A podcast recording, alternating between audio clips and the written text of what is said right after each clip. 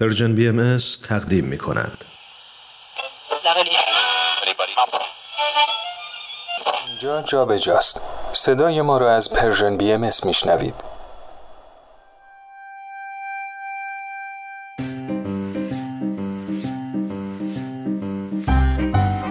سلام سلام امیدوارم هر کجای این جهان هستید و دارید صدای منو میشنوید خوب و خوش و سلامت باشید من سهیل مهاجری هستم و با یه قسمت دیگه از مجموعه جابجا تا نیم ساعت آینده با شما خواهم بود.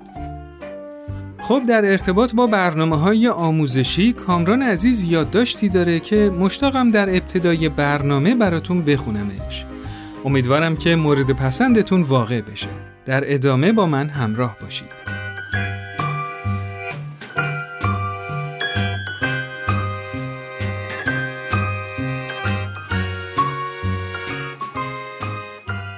اسم سیستم آموزشی توصیفی که جایگزین سیستم نمره شده رو هممون شنیدیم. من بعد از کلی پرسجو از دانش آموزا فهمیدم این سیستم به بچه ها یاد میده چیزای قشنگی رو توصیف کنن. اما این سیستم در مورد اینکه این دانش آموزا چطور می‌تونن جامعه پویا بسازن یا فرد موثری تو جامعهشون بشن خیلی متواضعه و هیچ ادعایی نداره. این کار رو در نهایت بخشندگی به سیستمای آموزشی موازی دیگه‌ای مثل کلاسای خصوصی و تقویتی میسپره.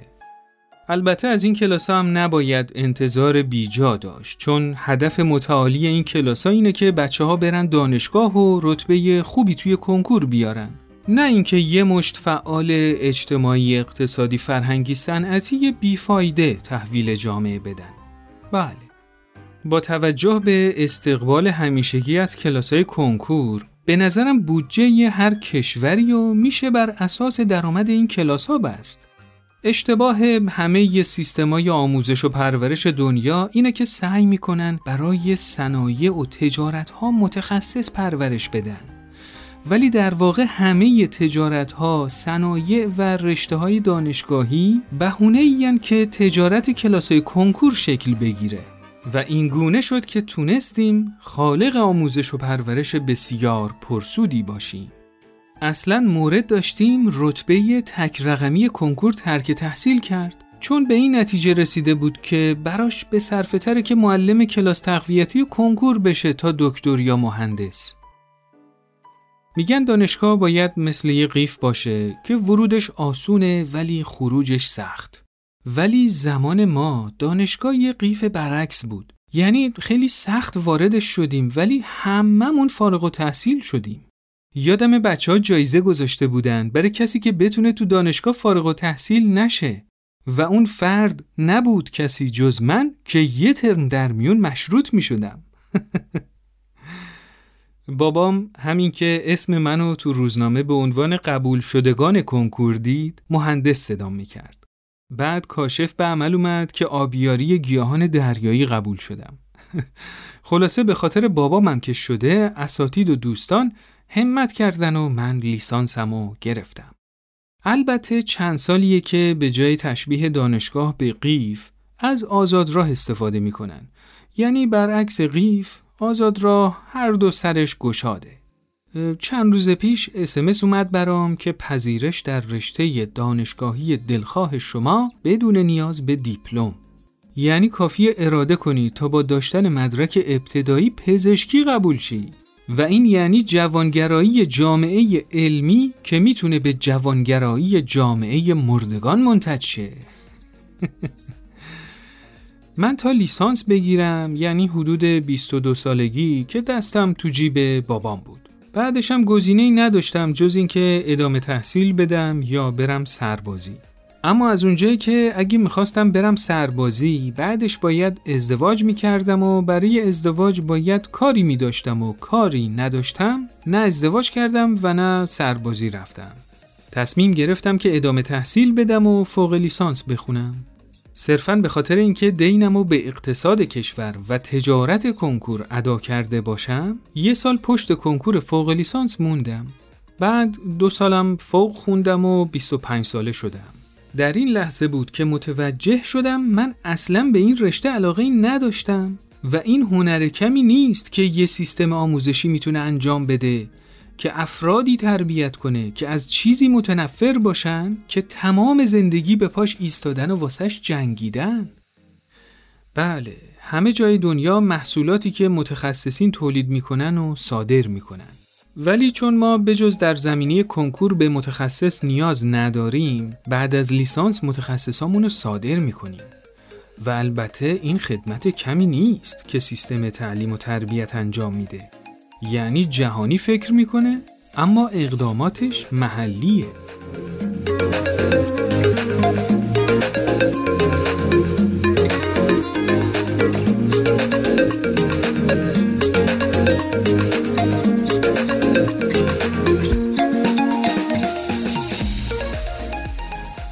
خب نوبتی هم که باشه نوبت شنیدن تجربیات خوب و شنیدنیه. دینا جان سلام. سلام به شما و شنونده های مجموعه جابجا. امروز با دینا هستیم تا تجربه‌ای در ارتباط با شروع یه برنامه آموزشی توی یه محله رو برامون بگه سوهل جان تجربه این هفته مربوط به محله تو حاشیه شهره که از نظر اقتصادی و اجتماعی چالشایی داره. خب. اول دو سه نفر بودیم که کار رو توی محله شروع کردیم. بعد از اولین مشورت و یه قرائت اولی از امکانات محلی به این فکر افتادیم که با ساکنین محل ارتباط بیشتری برقرار کنیم و یک کمی گفتگو کنیم. در مورد اینکه به نظرشون چطوری میشه کمک کردیم محله جای بهتری برای زندگی بشه. خب. توی این گفتگوها فهمیدیم که خانواده ها خیلی دغدغه نوجوانانشون رو دارن که تو دوران کرونا و شرایط خاص محله قباشون داره صرف نیروهای مخرب این جامعه مثل اعتیاد، خشونت و غیره میشه. واسه همین چشماندازمون این شد که بتونیم برنامه آموزشی رو توی محله راه اندازی کنیم. خب واکنش اهالی نسبت به این پیشنهاد چی بود؟ راستش اهالی عمدتا استقبال کردن به طور کلی بر اساس چند تا گفتگوی اولیه که با مغازه های محله و چند تا خانواده که از قبل میشناختیم انجام شد با روی خیلی باز و امیدوار به اینکه میشه تغییراتی ایجاد کرد مواجه شدیم. بله. بعدش دو تامون که پسرای جوانسالی بودیم به این فکر کردیم که بریم با نوجوان محله ارتباط بگیریم و ببینیم می‌تونیم یه گروهی تشکیل بدیم. چند تا نوجوان رو به صورت تصادفی تو کوچه دیدیم. مثلا دو تاشون تو مغازه پدرشون مشغول کار بودن که رفتیم باشون گفتگو کردیم. اونا یه نوجوان دیگه رو همون موقع آوردن و با هر ستاشون گفتگو کردیم. دو نفر دیگه سر کوچه جلوی در خونهشون داشتن بازی می‌کردن. کلا با پنج تا نوجوان گفتگو کردیم. محتوا این بود که یک کمی باهاشون دوست شدیم و در مورد اینکه تو این دوران کرونا چه کار می‌کنن گفتگو کردیم. اونا هم استقبال کردند تا یه قراری برای ادامه مشورت و اقداماتی که می‌تونیم انجام بدیم بذاریم. خب پس کارتون رو با نوجوانای محله شروع کردید. بله درسته ولی همینجا متوقف نشدیم. در ادامه دیدیم که توی محله افراد جوانسالی هم می‌شناسیم و شاید اصلا بتونیم با کمک اونا یه برنامه آموزشی برای نوجوانان ترتیب بدیم. نهایتا با چهار جوان که دورا دور فقط چهره همون میشناختیم دوست شدیم و باهاشون در مورد اینکه برای نوجوانان توی این محله باید یه کاری کرد گفتگو کردیم. بعد از دو سه بار گفتگو در این مورد با هر کدومشون چند پاراگراف در مورد دوره جوانی خوندیم. در مورد مفاهیمی مثل هدف اخلاقی دو جانبه و به خصوص خدمت، نیروی نوجوانان و تواندهی اخلاق نوجوانان گفتگو کردیم. بسیار عالی دینا جان خب حالا با این گفتگوها راحت بودن؟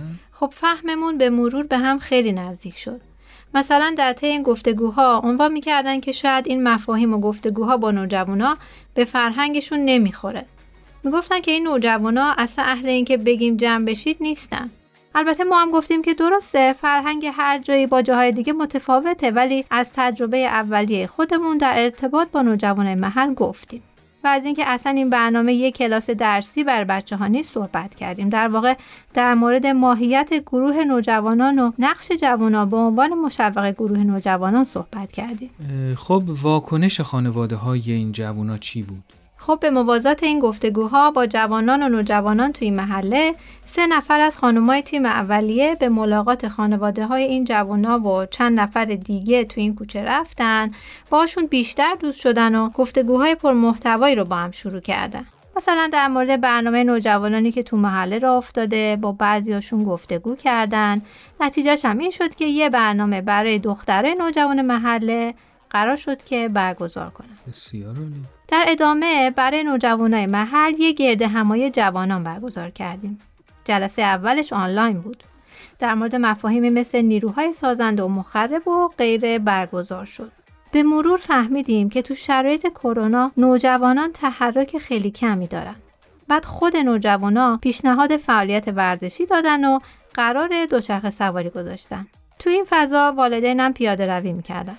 نکته جالب اینه که این فضای ورزشی چند وقت ادامه داره. پس به نظر با این اقدامات کل محل یه تحرک خوبی رو تجربه کرده. منم همین فهمو دارم. علاوه بر این فضاهای دیگه هم تو محله شکل گرفت. مثلا کمک تو برگزاری دور همی ها تو گروه های کوچیک، کمک تو حل مشکلات درسی نوجوانا و جوونا، برگزاری کلاس های کامپیوتر آنلاین برای جوانسالان، کمک تو برگزاری پیکنیک خانوادگی با اهالی محل با رعایت های بهداشتی تو ایام کرونا نمونه از این تلاش ها بود. بله. ما تو همین قدم های اولیه تونستیم ببینیم که تلاش برای تشویق و همراهی نوجوانا توی برنامه آموزشی چطوری می‌تونه به پویایی، تحرک و امید توی محله کمک کنه. خیلی ممنون دینا جان مثل همیشه عالی بود. من که واقعا لذت بردم. خواهش می‌کنم. دو برنامه دیگه و تجربه دیگه شما رو به خدای بزرگ میسپارم. موفق باشی. خدا نگهدار. خدا نگهدار. دوست دارن که مشکلا حل شه. ولی واسه این کار می‌خوان یه نفر دیگه نفر اول شه. واسه تغییر واسه هرچی از خودت شروع کن. اگه می‌خوای این دنیا به بهش مبدل شه. بعد به دلت را نده به ترسا پا نده. محکم باش برو جلو تا آخر وایسا وا نده. تسلیم نشی برنده ای. همیشه بازنده بوده اون که جا زده.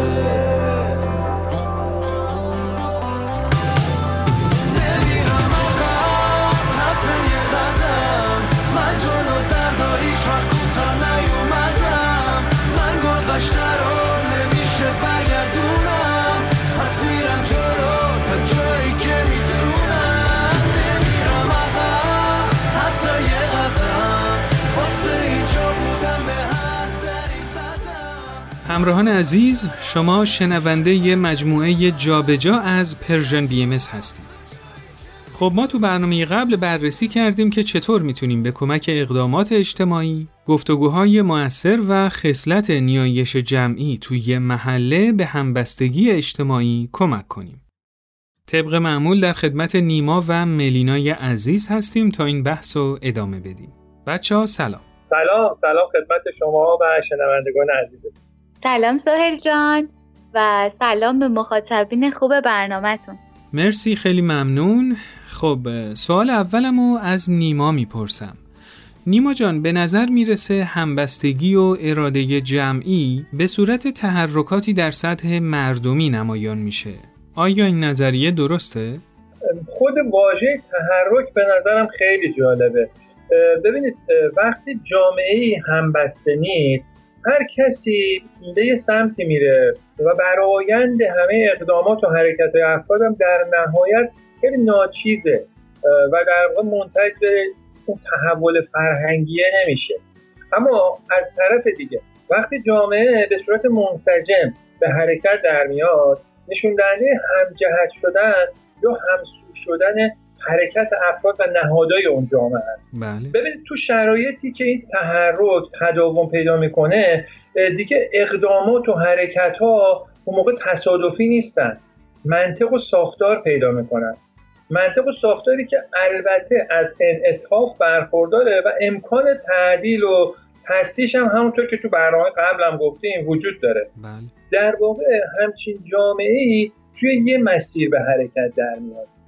مسیری که چشماندازی به سمت برابری داره و در این حال همه اعضای جامعه رو به حضور و مشارکت در این جهت دعوت می‌کنه. و البته این انعطاف رو هم داره که افراد با سرعت متفاوت حرکت کنن. درست. از این منظره که همچین مسیری متعلق به جامعه است. خب حالا اجازه بدید از یه منظر دیگه هم به این موقعیت نگاه کنیم.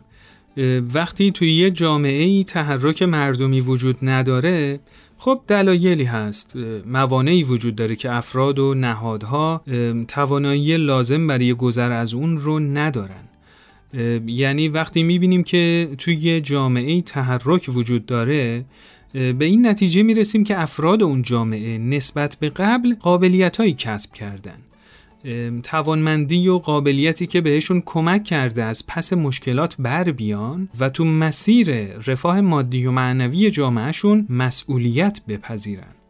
اما ملینا این توانمندی ها صرفا از طریق گفتگوها و اقدامات اجتماعی و نیایش جمعی شکل می‌گیره البته نمی‌خوام ارزش این اقدامات رو کم کنم اما به نظرم اینا بیشتر از طریق آموزش غیر مستقیم توانمندی ها رو ایجاد می‌کنن حالا جای آموزش مستقیم برای ایجاد تحرک جمعی و مواجهه با موانع کجاست؟ به نظر من همچنان که برای حرکت تو مسیر جاده با وسیله نقلیه خیلی از چیزها رو به صورت غیر مستقیم وقتی یاد می‌گیریم که رانندگی اطرافیانمون رو می‌بینیم. اما نمی‌تونیم اینو رد کنیم که تمرین هدفمند و آموزش و تعلیم رانندگی به افراد زیادی کمک می‌کنه که مهارت رانندگی یاد بگیرن. درست. وقتی تو مسیر رشد جامعه قدم برمیداریم هم نیاز داریم که این مسیر رو آگاهانه انتخاب کرده باشیم و برای حرکت تو این مسیر اراده کنیم تا مسئولیت یادگیری مجموعی از مهارت‌ها و توانایی‌ها رو بپذیریم. یا یاد بگیریم که حرکت در کنار سایرین به چه صفات و منشهایی نیاز داره تا به همبستگی و تحرک جمعی کمک کنه. ما از طریق زندگی توی جامعه با فرهنگی معین می‌تونیم خیلی از این ویژگی ها رو به دست بیاریم.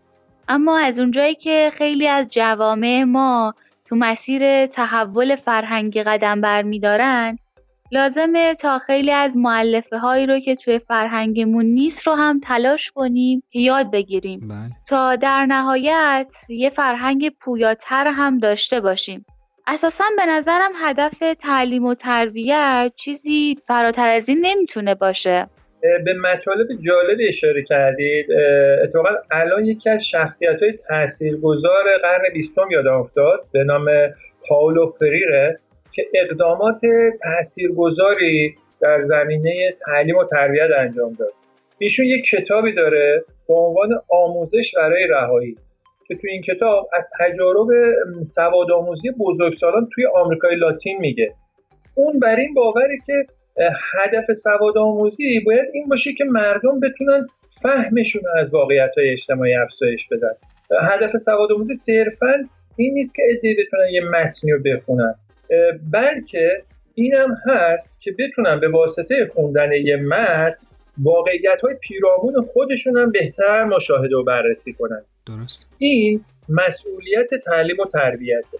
در این صورت افراد جامعه با افزایش آگاهی می‌تونن اقدامات مؤثری برای برطرف شدن موانع و چالش های جامعهشون انجام بدن. بله. افرادی که تحت آموزش قرار می‌گیرن برای مواجهه با محدودیت های جامعهشون و برای مقابله با نابرابری توانمند میشن و قابلیت کسب می‌کنن. در واقع آموزش کمک می‌کنه که فرد و جامعه به سمت رهایی حرکت کنه بله نیما جان خیلی ممنون. البته ما روی کرده آموزشی متنوعی رو می‌بینیم که هر کدوم به نوعی ادعای ایجاد توانمندی افراد و جوامع دارن. اما حقیقتا تو کارآمدی این برنامه های آموزشی شک و شبهه زیادی وجود داره. حالا محتوای همچین برنامه های آموزشی چطور باید تهیه بشه تا به پویایی و تحرک جامعه و خلاقیت فردی و جمعی بتونه کمک کنه. آموزش از بالا به پایین نباشه، قابلیت سازی کنه، قوای تحلیل افراد رو تو قرائت جامعه محلی افزایش بده، به جای تحمیل افکار بیرون جامعه به درون جامعه کمک کنه تا اون جامعه برای خودش تصمیم بگیره. به نظرم عموما محتوای آموزشی توسط شخصیت های آکادمیک توی محیط های آکادمیک تهیه میشن و روی نمونه آماری تست میشن و بعد برای اجرا تو مدارس مورد استفاده قرار می‌گیرن. اما به نظر من اگه یه محتوای آموزشی بخواد موثر باشه باید گام های دقیق تری رو برداره. بله. برای مثال در وهله اول لازمه که یه نیاز رو توی جامعه تشخیص بدیم و متناسب با اون نیاز و بر اساس مشورت و مطالعاتی که می‌کنیم یه محتوای ساده و آزمایشی تهیه کنیم و بعد اون محتوا رو تست کنیم. نکات قوت و ضعف این مجموعه رو مورد تحمل و بررسی قرار بدیم و بعد اگه لازم بود تعدیل و تصحیحش کنیم. و بعد دوباره آزمایشش کنیم و این روند رو اونقدر تکرار کنیم تا حقیقتا به نیاز شناسایی شده به کمک همچین محتوایی که از دل آزمون و خطا بیرون اومده بتونیم پاسخ بدیم. درست. شاید همچین محتوایی برای جوامع همجوار که نیازهای مشابهی هم دارن مورد استفاده قرار بگیره و بر اساس تجارب به دست اومده تکمیل بشه. بله. اینطوری میشه که منتج به نتایجی که توی سوالت بهش اشاره کردی میشه و از آسیبهای نظامهای آموزشی رایش تا حد زیادی حفظ میمونه. ملینا روی کرد جالبی و برای تولید محتوای آموزشی توصیف کردی. منتها همیشه یکی از چالش های برنامه های آموزشی اینه که ادهی به عنوان معلم بتونن فعالیت کنن. خب از یه طرف دستمزد این معلمین مسئله خیلی مهمیه و از طرف دیگه مکانی که بتونن این آموزش ها رو ارائه بدن. و از طرف دیگه می‌دونیم که وقتی می‌خوایم تو محله ها و دهکده ها فعالیت های جامعه رو شروع کنیم منابع مالی و انسانیمون همیشه خیلی محدوده. درسته. ولی من فکر می‌کنم اساسا یه برنامه آموزشی توی یه محله و دهکده طوری باید طراحی بشه که با کمترین هزینه و منابع بتونه پیش بره. بر همین اساس چند تا ایده می‌تونه کمک کنه. اول اینکه همه این امکان رو داشته باشن که توی این برنامه آموزشی شرکت کنن تا به رفاه مادی و معنوی جامعه کمک کنن. بله. از طرف دیگه توی قدم های اولیه لازم نباشه که کلاس ها حتما توی محل مشخص مثل مدرسه برگزار بشه. بلکه به خاطر نیازی که خودشون دارن و مشتاقن که به این نیاز پاسخ بدن این کلاس ها تو خونه ها برگزار بشه. یا از فضای پارک یا کوچه ها برای محیط آموزشیشون استفاده کنن. خب به این ترتیب به جای اینکه کلاسایی با جمعیت بالا که توسط یه مربی هدایت میشه داشته باشیم می‌تونیم گروه های 7 نفری داشته باشیم که امکان تشکیلش وابسته به یه محیط آموزشی مثل مدرسه نباشه. درست. در نهایت حس تعلقی که اهالی نسبت به محله و دهکده خودشون دارن باعث میشه که بخوان برای رفاه مادی و معنوی جامعهشون تلاش و حتی فداکاری کنن و امکاناتشون رو در اختیار جامعه قرار بدن. خب حالا در ارتباط با پرورش معلم یا منابع انسانی چطور؟ سهل جان بر اساس تجاربی که داریم به نظرم وقتی فرد و جامعه ای مسئولیت یادگیریش رو به عهده می‌گیره و همه دارن تلاش می‌کنن که به نیاز جامعه پاسخ بدن و همه دارن با هم یاد می‌گیرن که رشد کنن دیگه رابطه افراد با تجربه تر و سایر شرکت کنندگان رابطه معلم و شاگردی نخواهد بود خب. بلکه فرد با تجربه تر در نقش تحصیلگره که به شرکت کنندگان کمک می‌کنه تو مسیر مطالعه و خدمت به جامعه قابلیت های لازم رو کسب کنن و علاوه بر اینکه فردی تبدیل به راهنمای یک گروه یا حلقه مطالعه بشه لازم نیست که یه فرد متخصص با سالها تحصیلات توی رشته خاص باشه. کافی چند قدم یا چند دوره نسبت به بقیه تجربه و مطالعات بیشتری رو کسب کرده باشه و بخواد مشتاقانه این تجارب رو در اختیار دیگران قرار بده.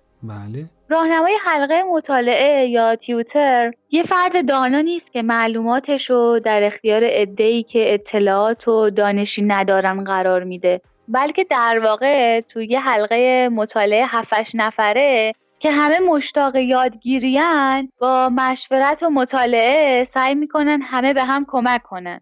به این ترتیب می‌تونیم تو پرورش منابع انسانی تو محله یا دهکده هم شتاب خوبی داشته باشیم. ملینا جان مرسی از توضیحاتی که دادی. خواهش می‌کنم. خب حالا نیما جان به نظرت یه برنامه آموزشی لازمه چه قابلیتهایی رو تو شرکت کنندگان پرورش بده؟ ما تو برنامه قبلی سعی کردیم توصیف دقیق تری و نسبت به مفهوم قابلیت ارائه بدیم اگه خاطرتون باشه. بله. حالا بر این اساس به نظرم همچین محتوای آموزشی می‌تونه روی بینش شرکت کننده کار کنه. مثلا کمک کنه تا ماهیت انسانی یک کنشگر اجتماعی شکل بگیره و به این ترتیب روی نگرش شرکت کنندگان نسبت به فرد جامعه و مؤسسات مرگ و زندگی خدمت صلح مشارکت و غیره تاثیر بذاره. تا بر این اساس اون خصایل و صفات رو تو خودشون پرورش بدن. بله. به علاوه فکر می‌کنم یک کنشگر اجتماعی خیلی مهمه تا بتونه مهارتهایی مثل گفتگو کردن موثر در مورد مفاهیم بنیادین جامعه رو کسب کنه یا توانایی کار با کودکان و نوجوانان رو کسب کنه. یا اینکه بتونه به عنوان یه راهنمای حلقه مطالعه خدمت کنه. درست. یا در صورت لزوم به ملاقات خانگی والدین اطفال و نوجوانان یا دوستای جوانش بره و چشمانداز روشنی و برای والدین تدایی کنه و از مشارکتشون بهرهمند شه. البته به نظر من این خیلی مهمه که در نهایت برنامه آموزشی بتونه روی فرهنگ جامعه تاثیر بذاره. میشه یه مقدار بیشتر توضیح بدید که این کار رو چطور انجام میده؟ من فکر می‌کنم بتونم توضیح بدم. بله بفرمایید. تجربه به من نشون داده که اولین و مشتاقترین گروهی که تو برنامه های آموزشی شرکت می‌کنن جوونان. جوونا با کسب قابلیت هایی که قبلا توضیح دادیم این توانمندی رو پیدا می‌کنن که واقعیت اجتماعی رو به نحوی متفاوت نسبت به گذشتگان تبیین کنن. یا می‌تونن در برابر تفسیرهای رایج از دلایل چالشای جامعهشون تحلیل متفاوتی داشته باشن و به درک شخصیشون از مفاهیم عمیق برسن و واقعیت های مادی و معنوی جامعهشون رو بررسی کنن بله جوونا از طریق گفتگو با همسالا و خانواده هاشون منبعی از آگاهی، انگیزه و خلاقیت میشن و اقدامات موثری تو جامعه محلی شکل می‌گیره. دوگانگی های ظاهری و بنبسته فکری جای خودشونو به بینش های شگفتآور میده و حس اتحاد و رسالت مشترک تقویت میشه.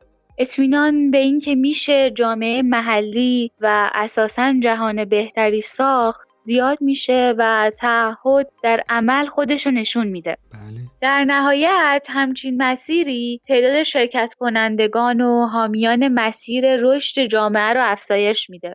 اینطوری میشه که کم کم عناصر فرهنگی پویا می‌تونه تو جامعه ایجاد شه. با این حساب تمرکز برنامه های آموزشی که گفتی بیشتر رو جووناست درست فهمیدم؟ اتفاقا اگه بخوایم به یه جامعه محلی پویا دست پیدا کنیم خیلی مهمه که برنامه های آموزشیمون شامل حال اطفال و نوجوانان و بزرگسالان هم باشه که انشاالله تو قسمت های بعد بیشتر در موردشون صحبت می‌کنیم. بله حتما. فقط من خدمت مخاطبین عزیزمون عرض کنم که اگه بعضی از مفاهیمی که تو گفتگوهامون شنیدید براتون تازگی داره پیشنهاد می‌کنم که قسمت های قبلی رو حتما بشنوید تا بهتر باهامون همراه بشید. و اینکه کل این مجموعه رو می‌تونید از طریق تارنمای persianbahaimedia.org یا کانال تلگرام at sign PersianBM بهش دسترسی داشته باشید. بسیار خوب. بچه ها خیلی ممنون که امروزم با من همراه بودین. گفتگوی خیلی خوبی بود. باتون خدافزی می‌کنم تا برنامه بعد. خیلی ممنون از شما سوهر جان. تا برنامه بعد خدا نگهدار. منم از شما تشکر می‌کنم. خدا نگهدارتون. زندگی. حال خوبه. زندگی کن فقط تو همین لحظه. استرس رو بریز دورو بگو نامیدی دروغ نحسه. همیشه نرسیدن خودش انگیز از واسه رسیدن. نگاه کن روزای خوب دارن به سمت تو دست کن میدن. خب همراهان عزیز راه های ارتباطی برنامه شماره تلفن 201 240 560 2414 در تلگرام و واتساپ و آیدی at sign PersianBM در تلگرام هست. می‌تونید این برنامه رو تو اپلیکیشن های پادکست خوان subscribe کنید تا به محض آپلود شدن قسمت جدید با خبر بشید و اگه از برنامه خوشتون اومد برای دوستای خودتون ارسال کنید. تا برنامه دیگه به خدای بزرگ میسپرمتون روز و روزگارتون خوش و خرم.